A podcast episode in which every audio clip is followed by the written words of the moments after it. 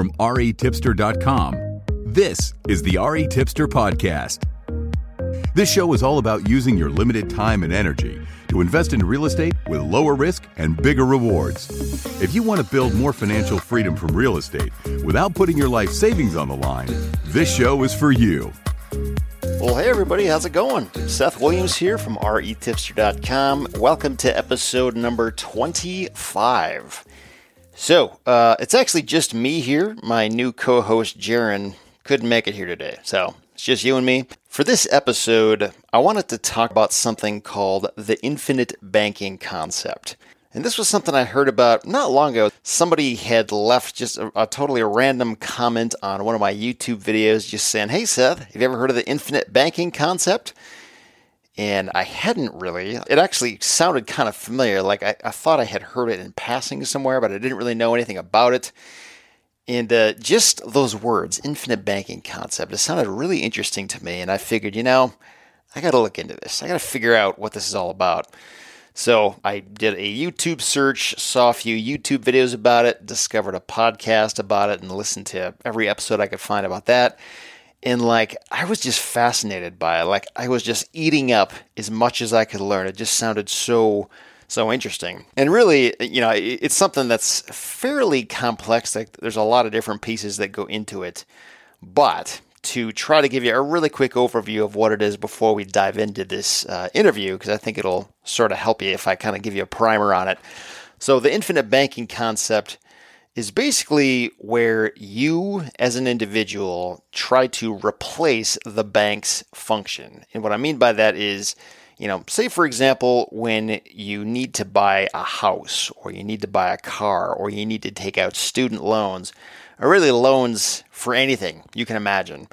Instead of going to a bank to borrow that money and then paying them back with interest over a fairly long period of time and ultimately losing a lot of money because that money can be fairly expensive when you borrow it from a lender like that. Basically, you can do the exact same thing, only you borrow the money from yourself and then you pay yourself back with the same kind of interest over the same period of time. And as a result, instead of losing all that money to a bank when you're paying them back, you keep all that money and you pay it back to yourself. One of the key components that uh, the infinite banking concept runs on is essentially when you build up this cash reserve that you can then use to lend to yourself and pay yourself back, you're not holding this money in like a checking account or a CD or a mutual fund or anything like that. You're holding this money in a whole life insurance policy. And this right here is kind of the sticking point. Like, even for myself, the first time I heard that, I was like, oh, okay, so this is all about selling me whole life insurance, which is crazy expensive. And I know the life insurance salesman gets a huge commission every time they do that. So it's one of those things where pretty much like right off the bat, when a lot of people hear whole life insurance, there's sort of like this knee jerk reaction to immediately write it off. Like, well, this must be a scam, or, or, this is clearly just designed as a sales tactic to get me to buy into whole life insurance.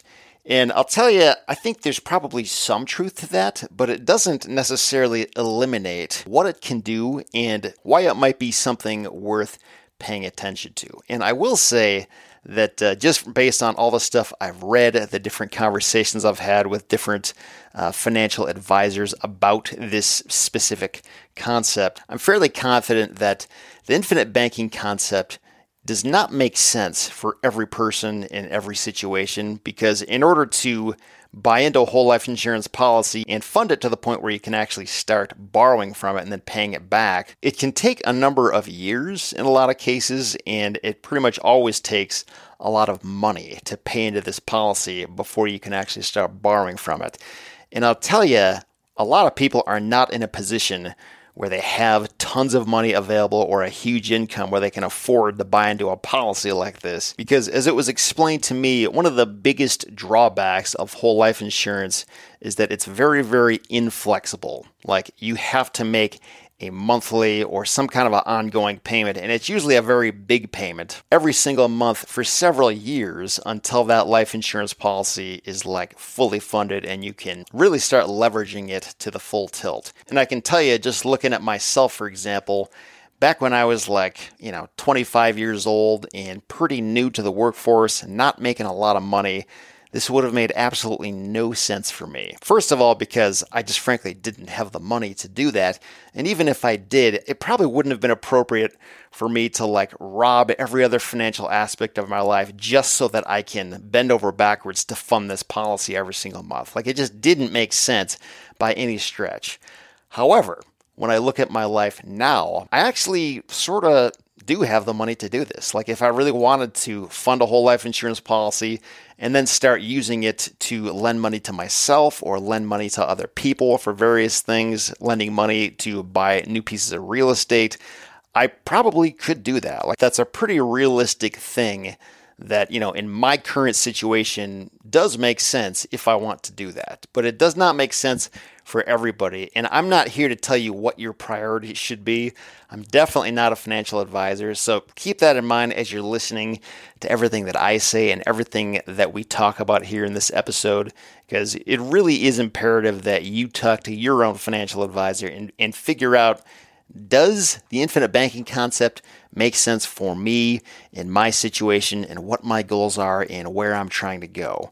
So, I guess what I'm trying to say here before we jump into the real meat of this episode is that based on all of the in depth research I've done on this over the past month or two, and based on all the conversations I've had, I'm pretty confident that uh, the infinite banking concept is definitely a legitimate thing that can be extremely powerful as part of your overall financial strategy.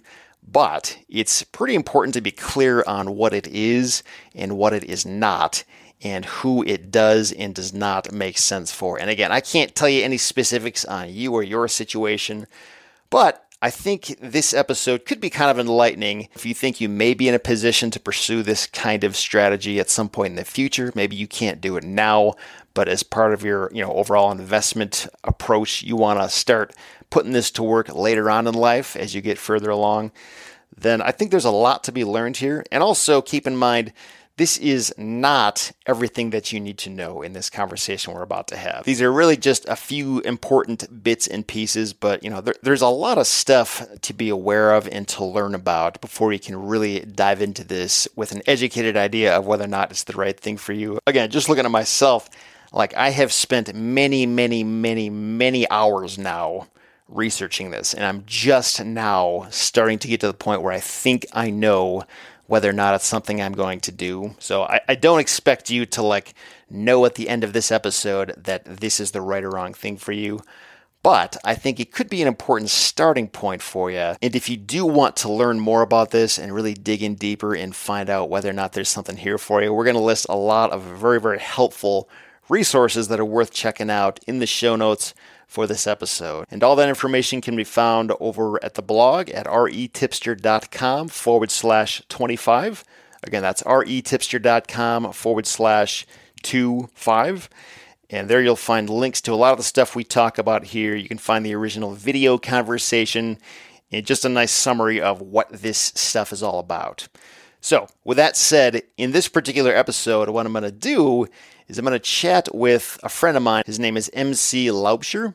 And MC is somebody who actually had me on his podcast, the Cashflow Ninja podcast, about a month or so ago. And the funny thing is, at the time when we were talking, I just kind of thought he was like a general real estate and investing guy. Like I didn't realize that he was actually an expert in the infinite banking concept. It wasn't until a couple of weeks after I had talked to him that I was doing some YouTube searching and I and I found a conversation with him and Clayton Morris about the infinite banking concept. And I realized, wow, this guy knows all kinds of stuff. Why don't I have him on the RE Tipster podcast and I can find out if he can help me understand more about this.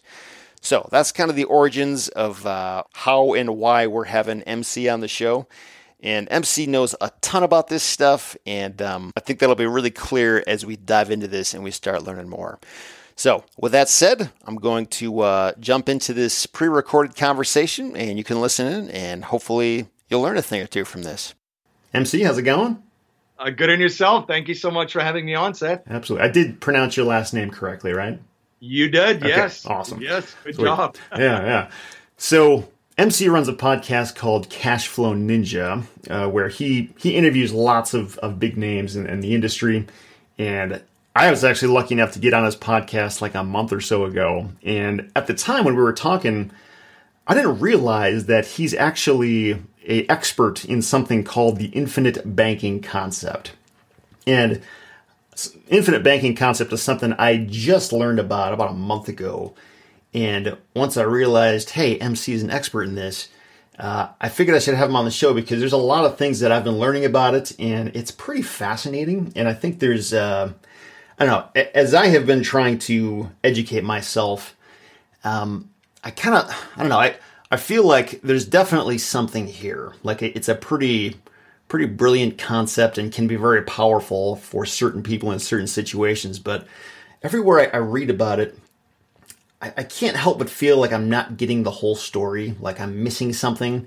So anyway, I just have, I have a huge list of questions here. I'm not sure if we'll get through all of them, but I'm just going to grill MC and try to learn as much as I can for him about it. And if you guys are not familiar with the infinite banking concept, you know, maybe it's a good fit for you, maybe not, but in any event, I think you'll find it pretty interesting. Um, so, uh, MC, I guess if it's possible, I know there's a lot that goes into it, lots of little details, but just to give people like a high high level idea in like five minutes or less, what is the infinite banking concept?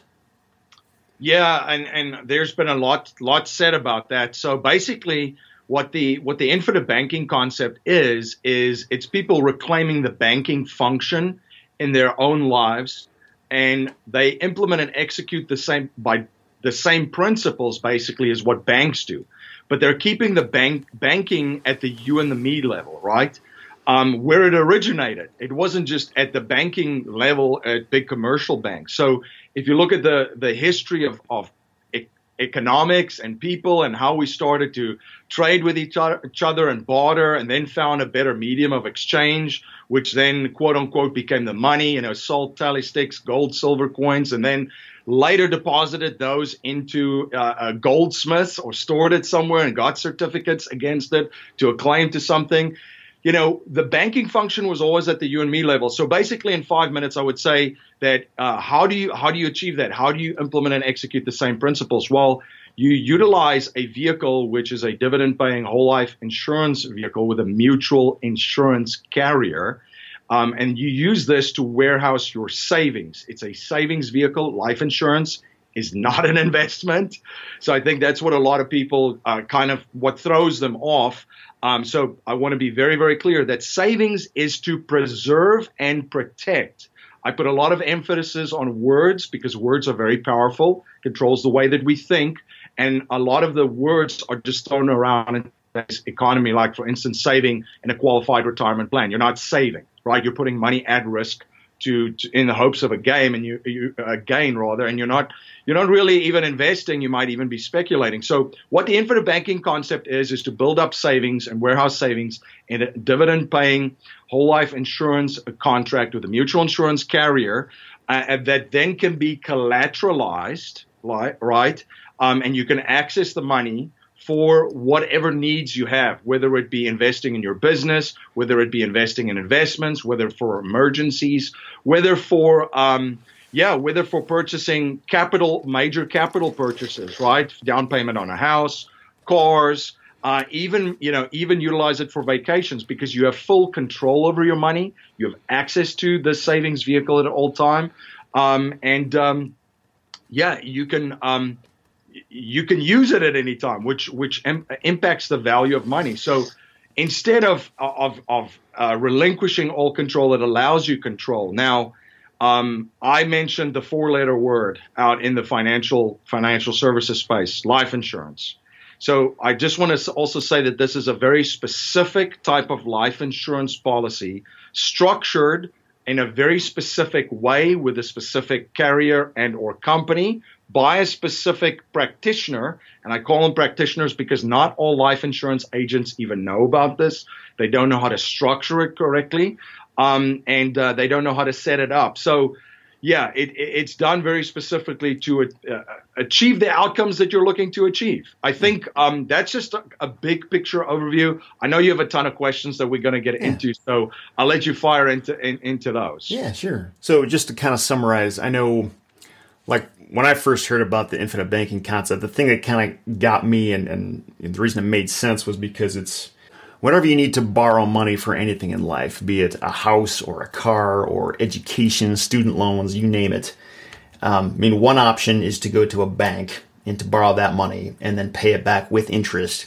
And basically, that's that's how banks and lenders make tons of money is from interest. And with the infinite banking concept, you're basically taking a loan from yourself and you're paying yourself back and paying that interest back to yourself and you're doing that into this whole life insurance policy. And I'm just curious, I know the first time I heard whole life insurance policy, I was like, oh, okay, so you're going to try to sell me whole life insurance. Like, that's what this is all about. Like, why does it have to be whole life insurance? Like, why couldn't we just do this with a 401k or our own bank account or an IRA? Why couldn't, couldn't we borrow money that way and then pay it back to ourselves in that fashion? Like, why life insurance exactly?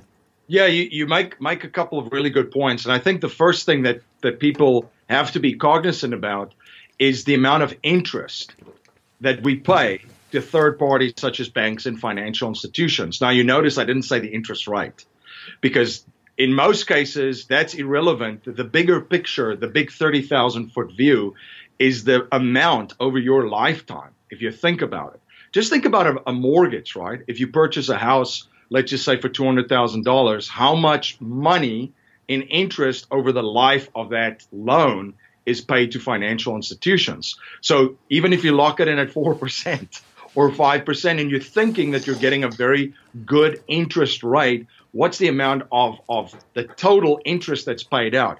So I think that's a that's a very big part of it. Yeah, that's a good point. Um, yeah, so from a from a big picture point of view, now why life insurance? Now um, there, there, there's a couple of things. So I didn't come into this from the life insurance industry. I came into this as a real estate investor and I was looking to do things more efficiently. And as I was learning and I was being exposed to higher level, level strategies, you know, I had a mentor that sort of had a similar to a family office setup where he had all advisors under one roof, you know, working towards the family's goals. Um, it was a, a real estate investor that owned thousands of units um, in multifamily, uh, the uh, old money uh, in the family. So that gave me a, a, window to it. So when I researched this, and I recommend that all of the, the listeners and, and viewers should, I looked at a couple of things, right? And there were certain things that we were looking for um, that what, what what am I looking for uh, in a vehicle that I'm going to warehouse my savings, and why do people use life insurance? So tax deferred is a big one that people look for vehicles. Right now, a 401k is tax deferred and so forth. You do, it's something that that that that is tax favorable, but also tax free distribution, and that kind of cancels out a 401k because I like to control taxes uh, when I pay it, how much I pay it. You know, if, if, if you're living in an environment where, where the country is $21 trillion in debt, there's unfunded liabilities of over, what is it now, close to $120 trillion, right? Social Security, Medicare, and so forth. You realize, and, and the other figures that are out there, by the way, is that 50% of the population, the top 50% of income income families, whether it's individuals or, or households, pay 90% 97% of the taxes in the country, you know that there's a big, big ticking time bomb. So I like to defer my taxes, but I also uh, want tax free distribution. So, in essence, the vehicle provides tax-free growth over over the long term. I pay my taxes now. I don't pay my taxes th- uh, 30 to 40 years. Competitive returns is one too. So that kind of rules out CDs and and and and money markets accounts and so forth. Uh, contributions how much money can I put into this vehicle? How much money can I take out of this vehicle? You know, if you if you're looking at IRAs, there's a there's a limit you can put in. If you look at 401ks, there's a limit. I don't I don't like to be told what to do. I don't know if it's the the, the the pioneer bloodline that I'm in from South Africa, but I, I that wasn't very attractive to me. Um, then also the opportunities to collateralize it. Now, um, that's also a big thing. Safe harbor. I want to protect my money because that's a, that's what I've learned from studying the wealthiest people. You know, people talk at a cocktail party about Warren Buffett talks about, you know, rule number one of investing is don't lose any money. Rule number two, follow rule number one. But they put their money at risk anytime. So I want to put my money in a vehicle that I know I can warehouse my savings in and by preserving and protecting it. The other thing too is full control over it, access it at any time, how I want it, when I want it, for what I want. I want to be able to um, collateralize it, right? Um, meaning using an asset and the ability to borrow against it or leverage an asset. And then also one of the one of the big things and the and, and the big picture over over what I was looking at is just how can I integrate it? Does it integrate easily with other investments? Because I was an investor, right? So the stuff that I look at and the vehicles was first uh, permanent life insurance and a whole life insurance policy. I looked at a HELOC strategy, right? Home equity line of credit. I looked at a stock account. Most of your listeners might be familiar of asset based lending, where you can uh, collateralize your stock account to borrow against to invest in real estate. There were CDs that I looked at. I looked at money market savings and then 401ks and IRAs. And when I looked, I, I, I researched all of this. The whole life insurance policy checked the box of tax free growth, right? Tax free deferred, uh, deferred taxes and also tax free access, uh, competitive returns. I can contribute how much I want. I can take out how much I want for when I want. There's additional benefits like life insurance component to it as well, right? Which helps with uh, protecting my insurability and my human life value to my family. There's collateralized opportunities. You can build up cash value in a life insurance vehicle and then using that, the money that you've built up as collateral for a policy loan from the insurance company, not from your own policy. So I know that that, that might be uh, an area that there's a lot of confusion about. When you access your money, you don't access it from your own policy. It's through a policy loan from the insurance company that comes from a separate account, usually their general account. Um, and then also the principal's guaranteed. There's there's there's also a guaranteed growth. You can access dividends as a shareholder of a mutual insurance company, and you're a shareholder by having this this um, this whole life uh, contract with them. Um, I can access my money at any time. You know, try to do that with a 401k. There's only a certain amount you can access. You have to explain why you have to access. You know what you're using it for. With uh, with uh, with a whole life insurance contract, there's no questions. It's this. This is the amount I want, and we'll send you a check or we'll wire it, right? You have to have enough uh, uh, cash value in there, of course. So um, that, those are some of the big things. It just allows more control, and that ties into the concept of reclaiming the banking function too with infinite banking and IBC because it's all about having control, having control over your money. You know uh, how you use it, when you use it, what you use it for, and setting up cash flow uh, from there. So yeah, I think that ruled out all of the other ones for me. You know, if you if you run run it through that checklist, uh, it truly stands out if you compare it to a 401k, IRA, you know, money market and CDs, uh, HELOC strategy, um, and uh, uh, the whole life. You know, the competitive return part of it as well. I might not have touched on that as well. Just think about what you get in a CD, CDs and savings these days. Mm-hmm. Uh, your your your home equity certainly doesn't pay you anything. And then also uh, the 401k, I really wouldn't even consider it a savings vehicle because it's it's a it's a investment vehicle at best, and I'm being very generous here. Um, and it's not a place to to warehouse a savings, which savings is to protect and preserve. When I save an apple, I don't put the apple at risk. I protect that apple and I preserve it. Yeah, yeah, and I know um, as I was reading, uh, by the way, there's there's a book out there called uh, "Becoming Your Own Banker" by Nelson Nash. That's what it's called, right? And that's yes. that's kind of like from everywhere I've read. This sort of like I don't know if he like invented the infinite banking concept or, or not, but he's kind of like the one that everybody references in terms of like the Bible of of this whole thing. And one of the things he talked about in that book was most people when they get their paycheck, it's direct deposited into their checking account at the bank. Yep. Um, so if you're doing the infinite banking concept, instead of depositing it into the bank, you deposit it into a whole life insurance policy. And then at any point, you can borrow money from that. So it's kind of just like saying, okay, instead of putting it here, I'm going to put it there where I can access it and where there's a guaranteed return. And is that is that accurate? Like, am I understanding that correctly, MC? Yeah, so there's different ways, uh, uh, different ways of doing it, but essentially you're replacing where you warehouse your savings, right? So mm. if most of us, and this is a paradigm shift, and this is through generations, right? That you warehouse your money in the bank. You go to the bank, folks open up a checking account or a savings account for their children right away. So through the generations, you just see you put your savings in the bank. Well, what you're essentially doing here is the money flows into your personal economy from your from your employment, from your business, from your real estate investments, and then it's directed instead of just the bank, it's directed into an insurance policy. I also want to say this too, because I think people think in extreme terms usually that money still comes into a checking account. You're not eliminating banks mm-hmm. completely, mm-hmm. right? Money still comes into your checking account. There's a portion of the money that comes in that is then um, sent to the insurance company. So, you know, we try for our clients to to the, the goal is to save 40 to 50 percent of your money and a portion of that savings we warehouse our savings in uh, these these contracts just mm-hmm. for everything that I just uh, everything that I just mentioned. And I have to say too, when you look at uh, warehousing it in a bank versus a mutual insurance carrier too, and a, a company, and especially the ones that that we utilize, because again,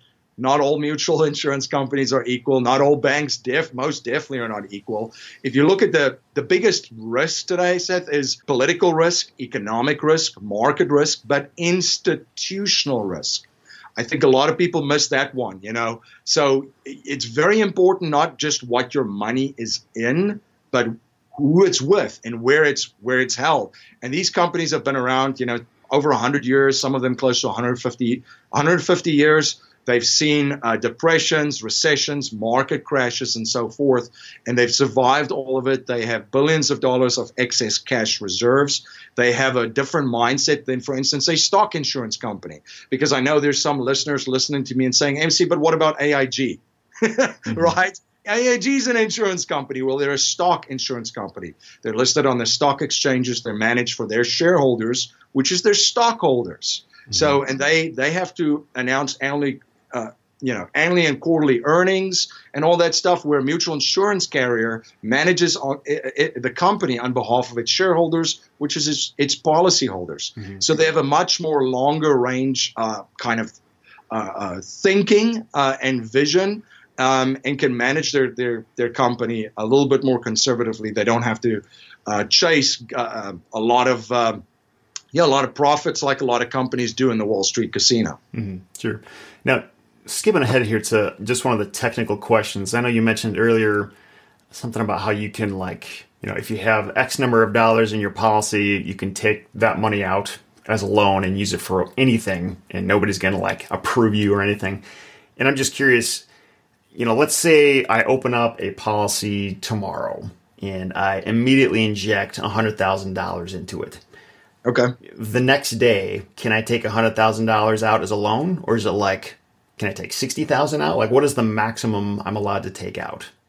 Well, there's obviously a, a little bit of a, um, uh, a phase where it just, you know, you deposit money into a bank account, $100,000 in a bank account. Mm-hmm. You're not going to be able to access $100,000 the next day, right? Mm-hmm. So there's a time delay with financial services. I mean, there's checks that need to that needs needs to be deposited, and there's a whole process. Not to get into that weed, so I, it's not going to be available the next day. Mm-hmm. It's going to uh, be available in a t- in a timely manner, and that's all relative. Mm-hmm. Uh, but I think the bigger picture here is, you know, how much of that money would I be able to access? Well, there's uh, this is a life insurance policy, so there's a component that will be insurance costs, the way that this policy is structured.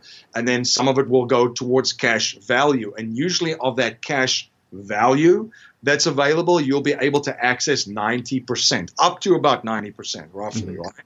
Um, uh, that's available in cash value. And that's mm-hmm. what you, that's the collateralized opportunities. So let's just say not that you de- not that you deposited a hundred thousand dollars, but let's just say hypothetically, there's a hundred thousand dollars of cash value from deposits that you've made into the policy. Mm-hmm. You're going to be able to access close to ninety thousand of that, collateralizing it.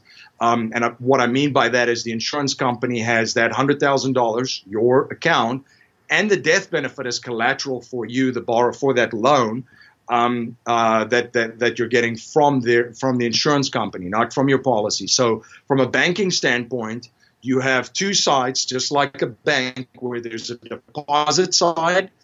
You make deposits, they grow. The principal is guaranteed. You get a competitive guaranteed growth on it, and then also access dividends. They're not guaranteed, but they've been paid out by most of these institutions for 100 years consecutively. Mm-hmm. Um, and on the other side, you get to collateralize that account by getting a policy loan, access it on your terms, uh, what you need it for, and, and then you can basically use that for, as I mentioned, within your own business, you know, financing cap, big, large capital purchases, emergencies, financing investments, uh, and so forth. Mm-hmm. Okay, so somebody like myself, I have always sort of followed the whole Dave Ramsey concept of paying cash for everything if and whenever possible. Like, just don't do loans at all costs. Right. So, this kind of flies in the face of that, sort of, because um, the idea here is to borrow from your policy for as much as possible, because the more, more you borrow, and the more interest you pay back to your policy, the more your policy is going to grow. So, it, it's kind of like ultimately a net positive if you're borrowing it from yourself versus a bank. And, you know, I, I guess I'm curious, like, what types of things make sense to borrow money for? Like, are we talking houses, cars, and college, or like, are we talking like groceries, like little, like everything, or like, uh, just help me understand, like, where does it make sense? Where does it not make sense? Or is that just a personal question? No, that's a great question. And by the way, you mentioned Dave Ramsey and and Suze Orman and, and so forth. And, you know, they put out a lot of good information for people that their financial house is in complete disarray. Mm-hmm. And here's the first thing that I would say for who is this for? If you don't have a structured, uh, I would say, if you don't have your house in order financially, there's no magic bullet, right? Mm-hmm. There's no magic vehicle that's all of a sudden going to make your situation rosy. So if there's a lot of disarray. You don't have a structured spending plan. We prefer that that word over a budget, which is a little bit more restrictive. You know, from the worldview of a, a spending plan, how much coming in, how much money is going out. Then this you should start with Dave stuff, right? Mm-hmm. Um, on the other side of it, there's you you mentioned a couple of things, and the one word came came to my mind. It's efficiency. Because what what we look at is it's just a way of doing things more efficiently. So if you if you have your house in order um, and you're looking for a financial strategy, how can you do things more efficiently from uh, a savings perspective, from saving for higher education for your children, from investing, uh, from uh, basically financing capital, large capital purchases, right, like cars and down payments on homes and so forth, and and even in some of the home financing because those are all com- very large wealth transfers. If you think about who who benefits from all of that, it's banking and financial institutions. So there's a lot of inefficiencies that people have over there. So uh, to answer your question, you start with you mentioned should I just pay cash for it? Should I pay, you know, how should I finance it? So there's three ways that you can actually buy something. The first one is cash. Now you've bought something and uh, you have the thing. Let's just say it's a car, right? You have the car, but the money is gone. Now the one thing about efficiency is there's an enormous opportunity cost. And this is, I think, what the wealthiest families are cognizant about, what the middle class and the poor are not cognizant about is there, there's an inefficiency there because now the money is completely gone. You've lost the ability from that savings to earn a predictable return over time because essentially now you have zero savings. Now you start again, mm-hmm. right? And you build it up again. The second way is to is to purchase things if you don't have any savings, and unfortunately this is the majority where folks are, you have to finance it. Using that same example, now you have to finance the car. So you have to borrow, most people get borrow 100%, they pay it back. Now you've paid the loan off, you still have zero savings and you have the vehicle. And then there's a third way of uh, of, of utilizing a an asset, a vehicle, uh, building up savings in that, collateralizing that asset to acquire another another asset, or in this case, you know, this is not even an asset, it's just a consumer good, a car, for instance. But let's just say you using that example, you build up the savings in this policy, then the money that you have in there can be in cash value can be collateralized. You can access it purchase the car. Now you have the car, you still have the savings, right? That still is earning interest, it's protected, and now you're paying the interest back to the insurance company in your policy, but you haven't lost the opportunity cost of that money that keeps on keeps on growing for you. And if you run the numbers, because I think you know the truth about money is is scary, but if you really run the numbers, when you pay pay it down, there's of course interest that's earned on a, a decreasing amount and interest that's earned on an appreciating amount. So you're going to end up, you know, not to get into completely in the weeds, but you're going to end up ahead by, by, by doing that. Now, the real power, the real power, and you, the, I think it was the, the, the third part of your question is, what should we use this for? Now, um, you know, I wouldn't go as far as doing groceries. That's a, that's a little extreme. So how we use it and how our clients use it is they use it for their business, you know, a cash flow management system for their business. Business cycles go up and down. There's many moving parts in a business. This is a foundational resource for them to self finance things, to access, you know, things for payroll on a down month because there's a business cycle, right? Every single month, every single business has that. It's seasonal. Um, people within their own personal economy has have used it to major finance major capital purchases, such as cars. Uh, they've used it, uh, for instance, to maybe go on vacation. And just a disclaimer: you're not going to get rich by buying cars through this. You know, that's that, that's just a little bit sleazy marketing out there. It's just a way of doing it more efficiently. So you can finance those goods through it, and then, then of course, savings for college, and that would be a a, podcast episode in and of itself because this is a this is a financially invisible vehicle. It's private. It's a contract between you and the insurance company. It's not on your credit report. People don't really know that that that people have this. So when you're running into like you know FAFSA uh, assets such as the 529 Coverdell, that actually in in, a, in essence penalizes your uh, your savings of your family. You know, and of course, it's in the stock market. You know, you can only access it for education and so forth. So it's a very efficient vehicle to save for uh, for higher education as well. What makes it really powerful, Seth, and this is how I came into this, is by acquiring investments. And for, for instance, real estate. So if you save money in this policy, you warehouse your wealth in this, your savings in this policy, you leverage your savings to acquire something and invest in other assets, and then redirect the savings, the cash flow from those investments, where you would previously just redirect it back to a bank. Now you redirect it back into your policy. That's what was really powerful for yeah. me. Again, I didn't come up with this. I copied and pasted what successful people do. That's been kind of the thing that's I've been doing in my life, just finding people that are successful, that's already achieving what I'm doing. And this is what uh, a lot of families are doing in family offices, a lot of very, very successful investors. And I just basically followed their step. But I think that those are kind of the things that you should you should utilize it for.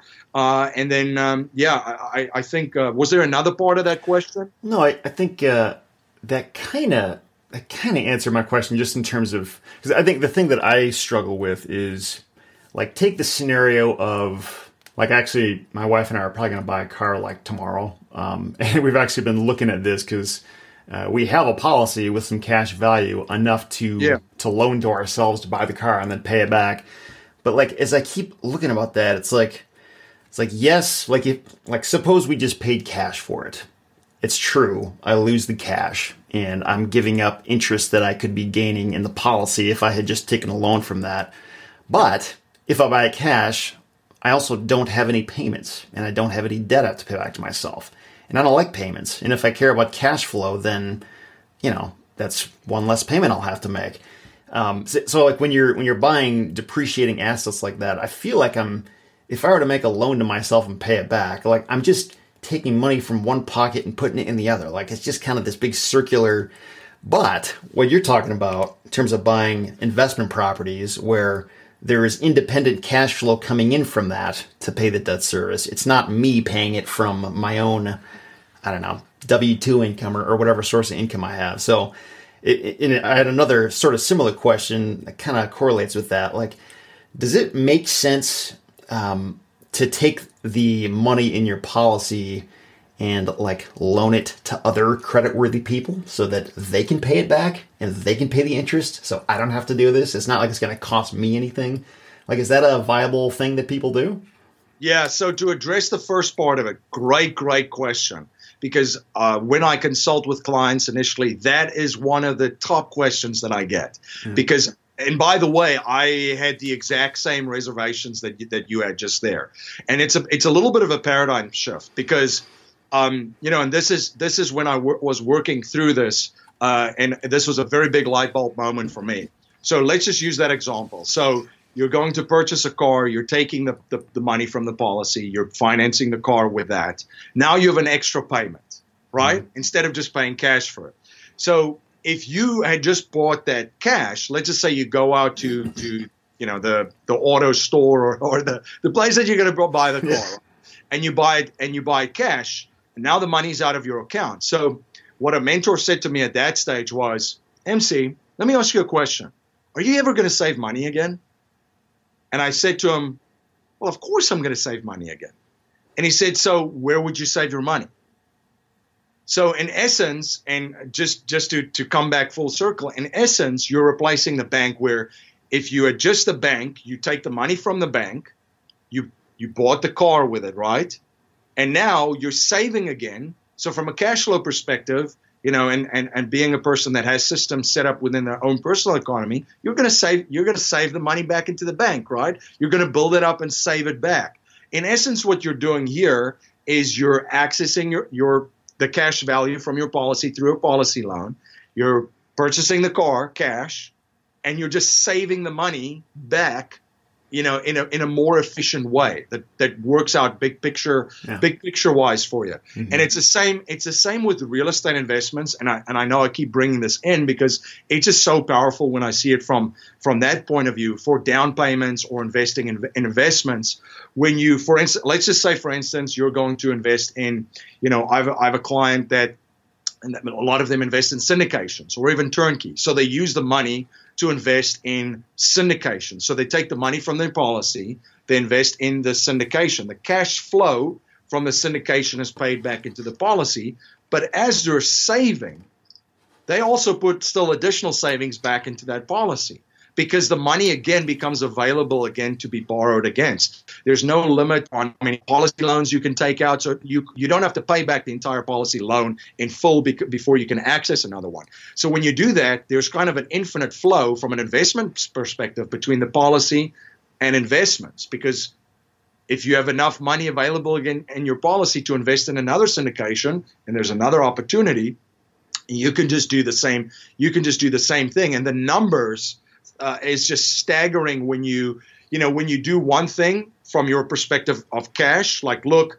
you know and i can uh, there's numbers that that that we have played around and and strategies that we've developed for clients where they have a passive income goal in mind they know that for instance they have to deploy a certain amount of capital over you know 20 years let's just say to to achieve that they can do it without the policy. Absolutely. No one's saying that, you know, you, that that's not a good way to do it. Of course, do it. It's, it's, you'll still hit your target. But by integrating it with the insurance, not only do you have the life insurance components, but some of these these these uh, clients' uh, uh, strategies, there is a significant amount extra, additional that they have in their policy, tax free over the course of 20 years just by running it through the, the policy. So it's just a way of doing it more efficiently. And like I said, I just copy and paste. What do they do in family offices? We copy and paste. You know, we take the strategies, we apply it to ourselves. And I always, you know, I always say you don't have to be a Rockefeller or a, a Carnegie to do some of the strategies that they implement and, and execute in their own lives. Mm-hmm. Yeah. So, you know, in terms of some of the arguments against the infinite banking concept and yep. or just against whole life insurance in general. I was talking with a uh, one of many things he does is sell life insurance.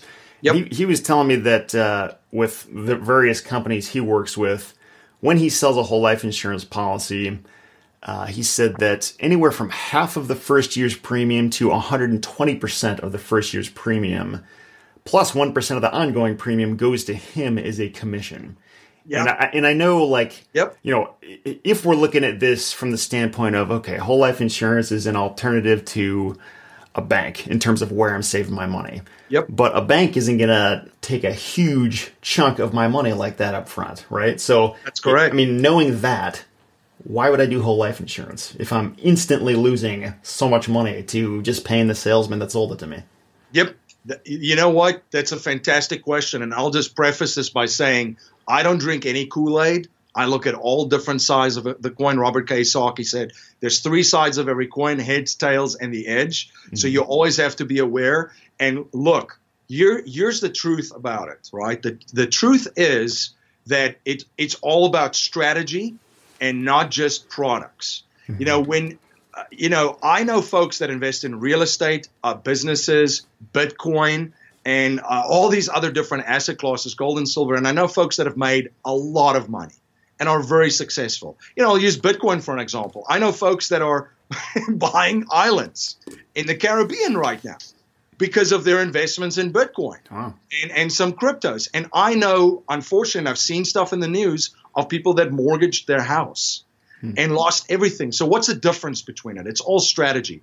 You know, uh, Dave Dave Ramsey and Suze Orman says whole life is a horrible, horrible investment. And guess what? They're correct. You know, uh, I have folks that talk about how whole life is the foundational asset and one of the best places to put your money. And guess what? They're correct as well. So why what what is the difference between all of this? You know, and I see sometimes, you know, uh, I've been interviewed on a lot of shows, so I talk about it, and then I get very angry emails. I mean, mm-hmm. if you should see some of the emails that I get, yeah. this is a scam, you're a scam audit, you know, all that kind of stuff. And my response is, here is why infinite banking, bank on yourself, you know, all these other uh, terms that people use for it. Here's why it's a scam. It's a scam if it's not set up correctly with the right agent and with the right carrier because it's a completely different ballgame than what most insurance uh, agents will do out there. What your friend or the individual that you spoke with said is 100% correct. I can't argue with that. I mean, absolutely. Most of these policies, and again, tying in Dave Ramsey, that's why it's a horrible investment, structured and set up that way. You know, first thing is that they have to realize it's not an investment mm-hmm. at all. It's a savings vehicle. And if you set it up with the right agent, uh, that's you know uh, uh an IBC practitioner or prosperity economics you know member or you know anyone in the, those types of groups that are out there they'll be able to s- set it up correctly for you structure it correctly so that you're going to have some of the premiums that you put in and again, this is all relative. Every case is different. Underwriting is different, but you're going to have almost 80% of the cash value available immediately in the first year of the premiums that you put in. So what these agents do, infinite banking practitioners, you know, prosperity economics folks, all those, is they essentially cut down their commissions you know, a lot. So you're going to have to find the right person to do that. Um, and um, otherwise, you're going to be sold, you know, a policy such as that angry emails that I get. You know, they mm-hmm. they said, "Look, this is what this is what I went to my brother-in-law. I listened to you. He said he said he could do it because unfortunately, this is the truth." Coming from an outside uh, perspective too into the financial services sphere is most financial professionals and advisors will never admit that they're wrong or that they don't know something, which is it's just one of those things because they mm-hmm. think that they look they, they don't look you know they don't look smart or they think they look stupid just to I, I don't I know how to better put it where if they actually would say to someone look I'm in insurance but this is not my real my warehouse. I don't know anything about it. You know do your research and find someone else to help you or that person should look into it and at least refer someone or be able to provide that that would be so much better. So yeah there's I would say to answer that question in full for your listeners, um, it could be the worst place to put your money. It could be one of the best places to put your money. It's all relative. It's the strategy, uh, not the end product. And in most asset classes and vehicles, what people need to be successful, whether it's real estate, businesses, commodities, insurance, digital and blockchain technologies, paper assets, you know, stocks, bonds, mutual funds, is a strategy and then also a team of power players, professionals, advisors to help you execute it, and then also accountability. The same as for this. So it has to be set up correctly uh, for it to actually do what it's supposed to do. So it can be the worst place for you, or it could be one of the most efficient places to put your money. Yeah. Now, I know, you know, I personally have a couple different term life insurance policies, which basically means I'm I'm renting the life insurance. So, you know, when it when it lapses when I'm 80, and if I haven't died yet, then I just wasted all that money for all those years. Yep. But it's also, at least at my current age, it cost me like a few hundred dollars per year. Whereas whole life insurance, you know, I, I, just it's all relative to how big your policy is. But you know, I've heard numbers like 500 to a thousand to a lot more per month, um, and that's uh, it, it's something that's fairly inflexible, right? I mean, it's like like you better be making those payments, and if you stop, the whole life insurance policy is going to start eating into itself. And like you said earlier, like you better have your financial house in order. Like, don't sign up for this unless you're actually you know, willing and able to follow through and pay on that policy. Would you agree with that? Absolutely. Yeah. I've I've talked people out of bigger policies. Mm-hmm. I continually do that because you can always add policies to it. So I'll start by saying this. Uh, there's no deals in insurance. There's only trade-offs. This is the, one of the best-run businesses and business models that are out there. That's why Warren Buffett loves insurance companies, right? So it's it's there's no trade-offs. It's math. It's it's it's algorithms. Um, that's the first thing that I'll say. The second thing is, you know, uh, term insurance. People ask me about term insurance. It just is. You know, do I have term insurance? I actually do, believe it or not. I have banking policies set up uh, according to the infinite banking concept, and I have term policies as well. Why would I do that? Because I have an overall strategy I just don't focus on the, the, the, products. And part of that strategy is protecting my human life value for my family. Meaning, for instance, if you're listening to this uh, this this interview and you make hundred thousand dollars a year, you're 30 years old. This company is going to look at say there's 35 to 40 years of insurability. Let's just say that that 30 year old is married and has two children, very young, right? You just started a young family there's a lot to protect for your for your for your wife and for your children and so forth. So what happens if you if you pass away, right? Well, they're going to get the proceeds of the life insurance. And here's another thing that I'll say. One of the statements was there's no deals. The second thing is nobody gets rich, rich off insurance. Mm-hmm. No one. It's the same thing with car, property, and casualty. If you write off your car, you don't get rich mm-hmm. but from the check. You just get enough money to purchase a similar car or what the value of the car was. The same with, with, with life insurance. So if you pass away at that stage, yeah, let's just say um, his spouse gets a check at that stage for uh, a million dollars. People would say, "Ooh, that's that's a lot of money. She's rich." No, no, no.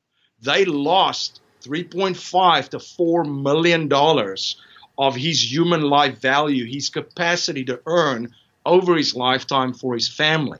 So um, I think that's the that's the big part to drill home on that. And I won't go into uh, into that too, too much, but the strategy should be to protect you as your produce as the producer in your family, mm-hmm. the creator, the the business person, the breadwinner, um, and then do it effectively as along with your overall financial strategy and objectives of growing passive income uh, and so forth. So it's all holistic. Mm-hmm. There's many different moving parts. So, you know, people, I get this question so much. You know, should I buy term insurance? Because I see that to buy term, you know, uh, invest the rest kind of strategies. And again, efficiency. You know, wealthy people will never ever uh, take on a risk that they cannot transfer to a third party. You know, look at what Warren Buffett does. Warren Buffett's not going to buy a stock if he can't buy an option against that and protect his position in the market, you know, and transfer risk to a third party. He's just not going to do it. So if, if that's good enough for Warren Buffett, then why would I take on all the risk and have that term insurance expire, by the way? Let's just say that that same example, that 30 year old the term expires. Let's just say he had a 20 year term, right? Well, now he's 50. What if he's becoming uninsurable that, uh, for instance, uh, stuff happened like a cancer scare, right? Now he's uninsurable, or he's 50 years old. Maybe his health deteriorated. He's getting higher, uh, uh, higher or different insurance ratings, so his premiums are through the roof. He's lost all of that money from the term, right? So there's, you know, I could go on and on about efficiencies and opportunity costs, but I would just advise your listeners to look at the big picture Mm-hmm. Uh, because everything's connected. And we talk, this is my message, you know, this month and, and, and for the rest of the year. We're so focused on driving returns and increasing returns. Be efficient first. That's what I learned studying uh, a lot of wealthy folks. And lately, um, I've had made some good friendships in the family office space. And uh, Seth, I'm just like a fly on the wall. Like a sponge, just soaking it up, mm-hmm. taking notes, seeing what they do, what where their focus lies, and it's completely different than where most of our focuses are. So their efficiency is a big thing because, uh, yeah, the amount of money that you lose throughout your lifetime by being efficient, just like with the term insurance thing, is is, is huge. And by the way, just the last thing I'll say on term is there's convertible term options, which means that the policy can be converted into a whole life policy within the first 10 years mm-hmm. without the person having to go underwriting again. Mm, so, as part of my strategy, speaking for myself, number one, it's to protect my, my net worth, my insurability to my family, my human life value, but also it's kind of like an option that I purchased for 10 years that if something should happen to me, that I will be able to convert that without going underwriting again and be convert that into a banking policy to, to, to continue to protect that human life value to my family. Yeah. I heard somewhere that uh, I was kind of surprised to hear this that term life insurance is the biggest profit center for life insurance companies. Is that true? You know? Absolutely. Is it? It's a go- it's a gold mine. Oh yeah, because think about it from a from an underwriting perspective. It's basically a bet between you and the insurance company mm-hmm. that the first from their side, it's like, listen, you're going to pay us money in premiums. If you pass away, we're going to pay out a, fixed amount to your spouse or mm-hmm. your family, or you know. And the other side of the coin is I'm going to pay premiums into this, and if something happens to me, they're going to pay out to my family. Mm-hmm. So the bet, I think the numbers are like, but it's round about like 90 to 8 to 99 percent of the time, the insurance company wins that bet. Yeah. Now it's the same thing. If you look at options that just expire in the stock market, it's the same. I mean, I haven't I haven't looked at the ratios, so I, I don't want to I don't want to say that, but I can assume that there's a larger amount of options. Please correct me if I'm wrong and send me an email that just expires without without it being converted or, or, or making money, right? So it's essentially the same thing. It's very profitable the insurance companies. So I'll just say to folks again, it's term insurance. It just is yeah. how you use it and what it's part of from a holistic strategy makes that makes all the difference. Yeah, it's called uh, term insurance. Another name for it is, is hope you die insurance because right.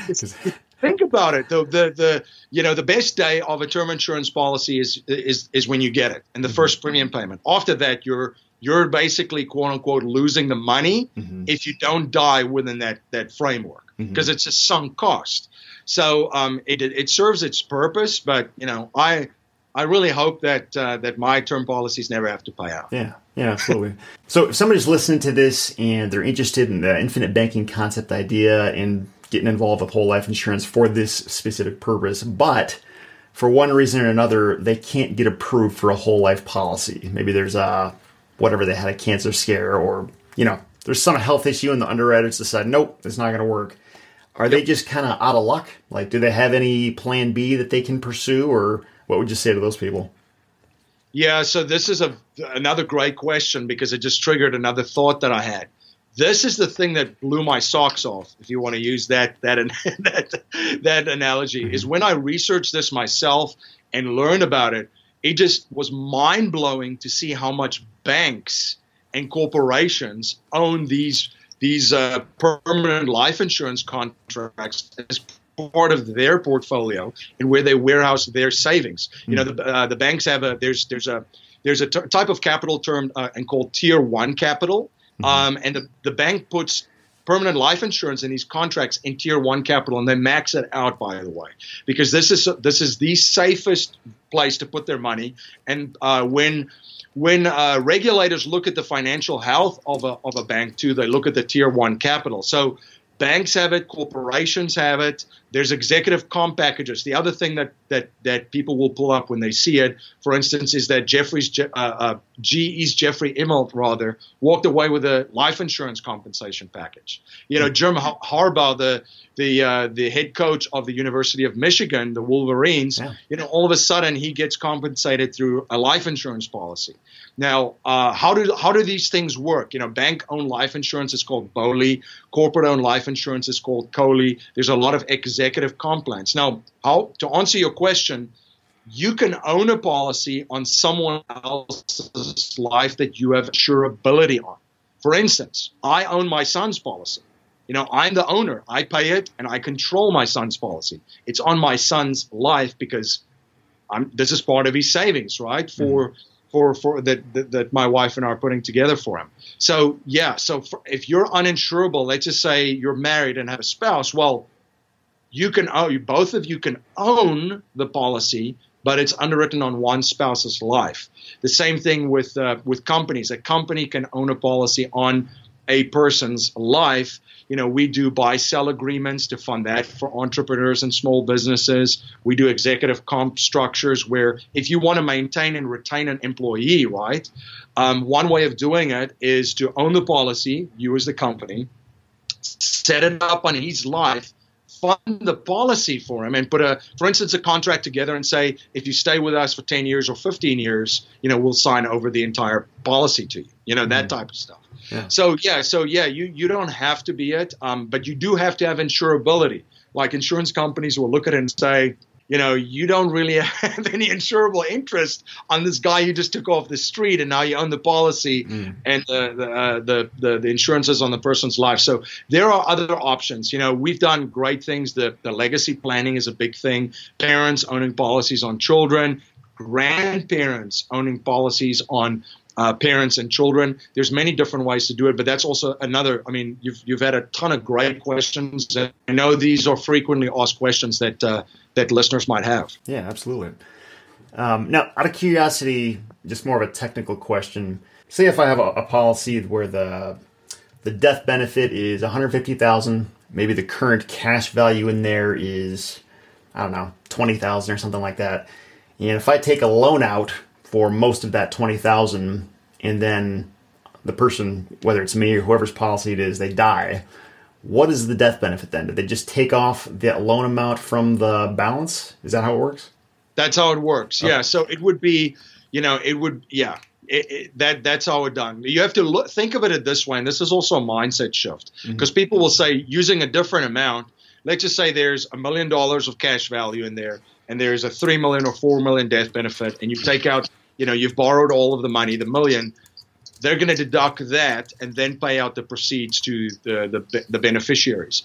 If you still have that million in there, million dollars, let's just say it's three million dollar death benefit, you get the three million. Mm-hmm. You don't get the three million and the million. Think of it as a savings account that pays out a multiple. In this example, a multiple of three times the account value. Mm-hmm. Now that doesn't happen with a 401k. Mm-hmm. It doesn't happen with an IRA or any. It doesn't happen with a checking or a, or a money market account. Mm-hmm. So um, and also tax free, income tax free to beneficiaries. Again, uh, there are limits and caps for very very high net worth individuals. I think they just raised that mm-hmm. as part of the tax cuts, but. Uh, that's that's when we get into a little bit more of the weeds, but generally it's yeah income tax free to the beneficiaries. Yeah, and and you may have touched on this earlier in our, our talk. Maybe I just missed it, but I know one of the uh, one of the big benefits of using a whole life policy for this purpose is that if you take a loan out, the cash value continues to grow as though you never took that loan out. Is that correct? Yeah, so it's it's it's collateralized, meaning so you're still going to enjoy the the payments on that. Now, some companies do take in consideration if there is it, so maybe they won't pull, pay you the full amount of the dividends, for example. Mm-hmm. You still have the growth on it, the principals guaranteed, and so forth. So I just don't want to take a broad brush and yeah. just wipe all of it and, and, and bag it in the same in the same bucket. So yeah, there there are there are things to consider, but I think the big picture is is that you're collateralizing this asset that you're building up, your savings, to then be able to do something else with it. Mm-hmm. It's it's what we call dollar maximization. You know, this is the one thing that I've studied from very wealthy individuals is they don't only just have their money work for them, but they have their money doing many different things simultaneously. Mm-hmm. You know, for example, this vehicle as part of a strategy, an overall holistic approach can have protective uh, protective measures uh, defensive measures and then also can provide the opportunity for offensive capabilities as well. You know, I'm a I'm a former sports guy, so I always talk about and when I coach, I talk about protecting the goal line and then a defensive system and structure across the field and then offensive things. The same way this could be this could be utilized as part of a strategy you know in your in your own financial and, and in your business life mm-hmm. yeah interesting well, MC, I really appreciate this, man. This has been really, really helpful. Um, I, I know we've covered definitely not all there is to cover, but we've covered a lot of ground here. Do you have any suggestions if somebody wants to dig deeper into this? Uh, do you have any resources you want to share, or I don't know? I know we talked about the uh, the Nelson Nash book that is so popular in this uh, in this uh, specialty, but is there anything yep. else? Yeah, absolutely. And, and, yeah, Mr. Nelson Nash is one of my mentors too, and oh, cool. uh, he's a he's a great man. I've learned a, a, lot from him, and that book, "Becoming Your Own Banker," I think has has been one of the things to not just. Uh, it says uh, on the cover of the book, "Unlocking the Infinite Banking Concept," mm-hmm. but it's unlocked a lot of minds to open it up for a lot of uh, opportunities and, and, possibilities. So, if you're interested, if listeners are interested in this, that book is a, is a recommendation. There's a new book out that if someone's truly interested in learning, that uh, all they have to do is reach out to me and I'll send them a copy of the book. The book is called The Case for IBC, and it's based on the boot camps done of explaining this concept and going into detail of just exactly how to use it in different different kind of cases and, and examples. I can I could send that out to your listeners. All they have to do is reach out to me, info at producerswealth.com.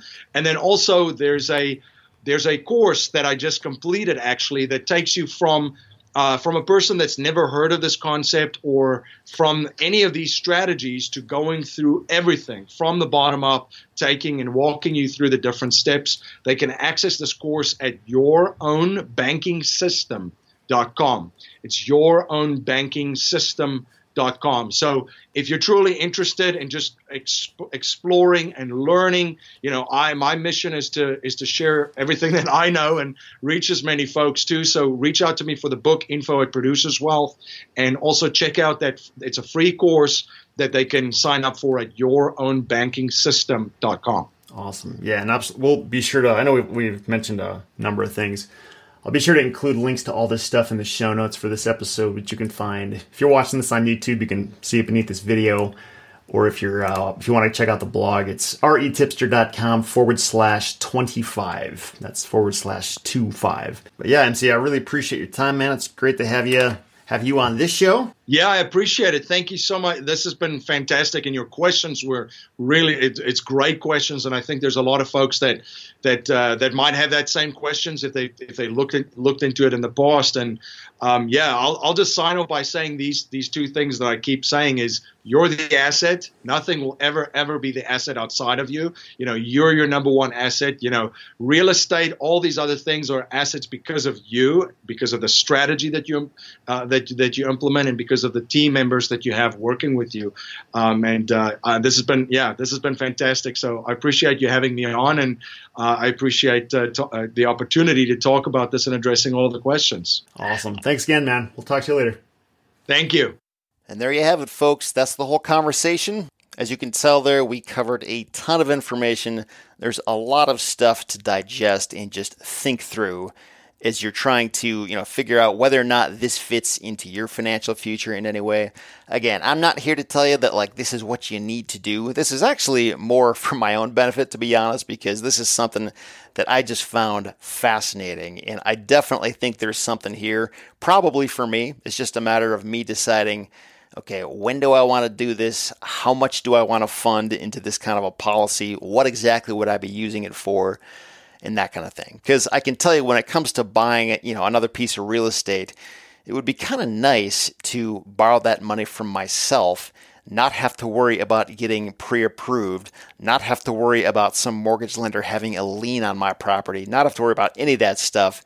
And when I do pay that money back, guess who it goes to? It goes back to me. So I think it's a pretty big financial decision because, again, it's not cheap to fund one of these policies depending on how much money you want to be able to borrow from it. And first and foremost, don't forget that whole life insurance is all about the death benefit. So, like, if you don't actually care about that, if you don't want that, or if you're not somebody who really borrows money that much in the first place and you have no need for that, then frankly, I mean, in my opinion, the infinite banking concept doesn't really address any of your problems because you don't have the borrowing issue that uh, IBC aims to solve. So that's just another thing to keep in mind.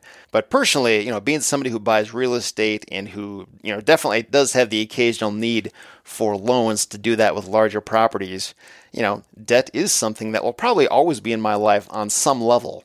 So as long as it's going to be there, you know, I might as well take more control over that. Anyway, that's just part of my thought process. I hope you uh, got something out of this. Again, you should totally go and check out the show notes for this episode where you can find a lot more information and helpful links to resources that help explain the infinite banking concept. So if you want to uh, explore this on your own in the future and decide whether or not this is something you do or don't want to do, I think uh, you'll find a lot of help there. So again, that's at retipster.com forward slash two five. While you're there, you actually may notice that uh, the RE Tipster blog looks a little bit different than uh, it used to. And that's because I just had a huge, huge overhaul of the website. I've been working with a uh, marketing and branding and website development company in Toronto called Pixel Dreams that just does some amazing work. And they've been working on overhauling this website and adding all the features that I've always wanted to have in it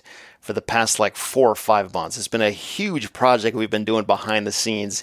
And we like just launched the new site. So there's a totally new look and feel and a lot of new functionality that I'm hoping will make it a lot easier for readers and viewers to find the stuff that they care about the most. And it's going to be faster and have a lot more cool features. So if you haven't seen the new site, definitely go check it out and let me know what you think about it. We put a ton of work into this and we did it all for you.